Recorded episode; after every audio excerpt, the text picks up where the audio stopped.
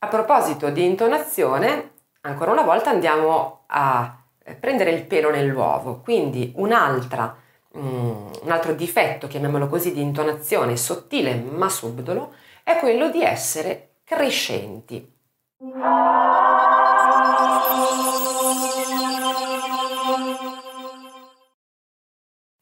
Essere crescenti significa cantare una nota leggermente più in alto rispetto a quello che dovrebbe essere, praticamente il contrario dell'essere calanti.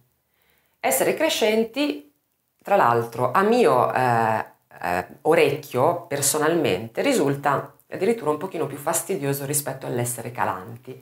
cioè va a scombinare l'armonia eh, in un'esecuzione, in una canzone, ancora di più dell'essere calanti, per una qualche ragione che non, non comprendo eh, in maniera razionale, però insomma a me personalmente infastidisce ancora di più. Il problema dell'essere crescenti è eh, normalmente legato, al contrario dell'essere calanti, da un'eccessiva, un eccessivo sostegno del fiato quando si canta una determinata nota.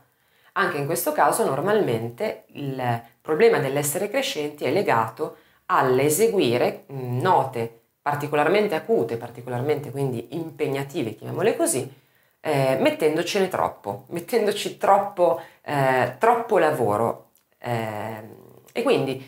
eh, utilizzando una compressione dell'aria troppo grande e mh, collocando poi quella nota particolare in un punto troppo alto, troppo estremo dell'area di risonanza corretta. Tutte le note alte, come sappiamo, risuonano nell'area di risonanza della testa, perché il registro di testa è il registro acuto. Però bisognerebbe cercare sempre di pensare alla propria voce come effettivamente ad una tastiera di un pianoforte, come se noi avessimo una tastiera di un pianoforte che parte dal petto, che è l'area di risonanza grave, quindi le note più basse stanno qua, piano piano il pianoforte, la tastiera risale, risale, risale, fino ad arrivare al, al registro acu- acuto e quindi le note più estreme. Ogni nota ha un punto preciso in cui si colloca. Quindi nell'essere crescenti bisognerebbe sempre cercare di indirizzare, di concentrarsi sul punto preciso in cui quella determinata nota deve essere presa.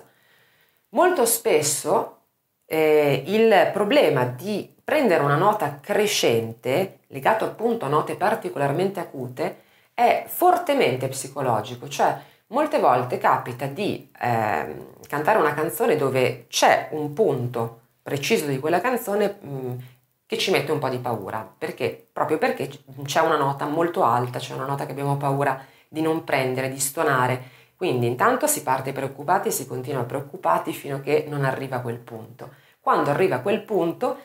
si raccolgono le forze e pur di non sbagliarla ci si mette tutto il sostegno e il, tutta la concentrazione necessaria, ma anche di più. E quindi la nota schizza in alto, diventa appunto crescente. Ti faccio sentire intanto un esempio di che cosa vuol dire una nota crescente. Quindi parto da una nota intonata e piano piano la faccio salire.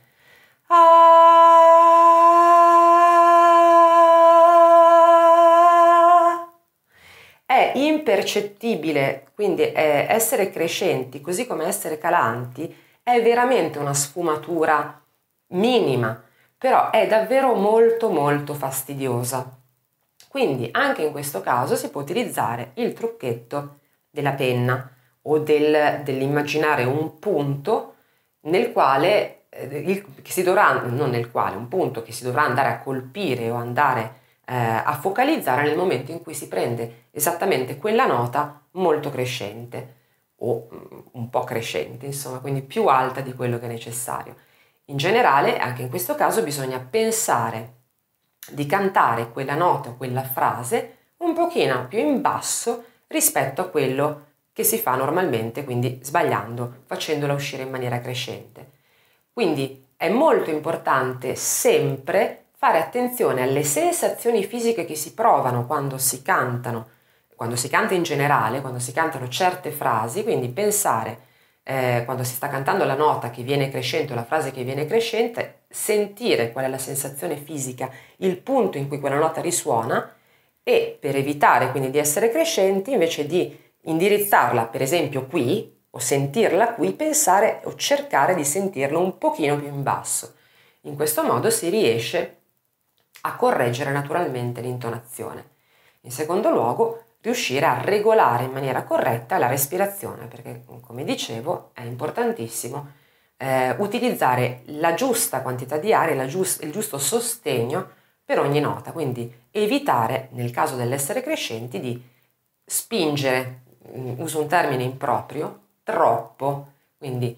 sostenere troppo col fiato, usare troppa compressione dell'aria.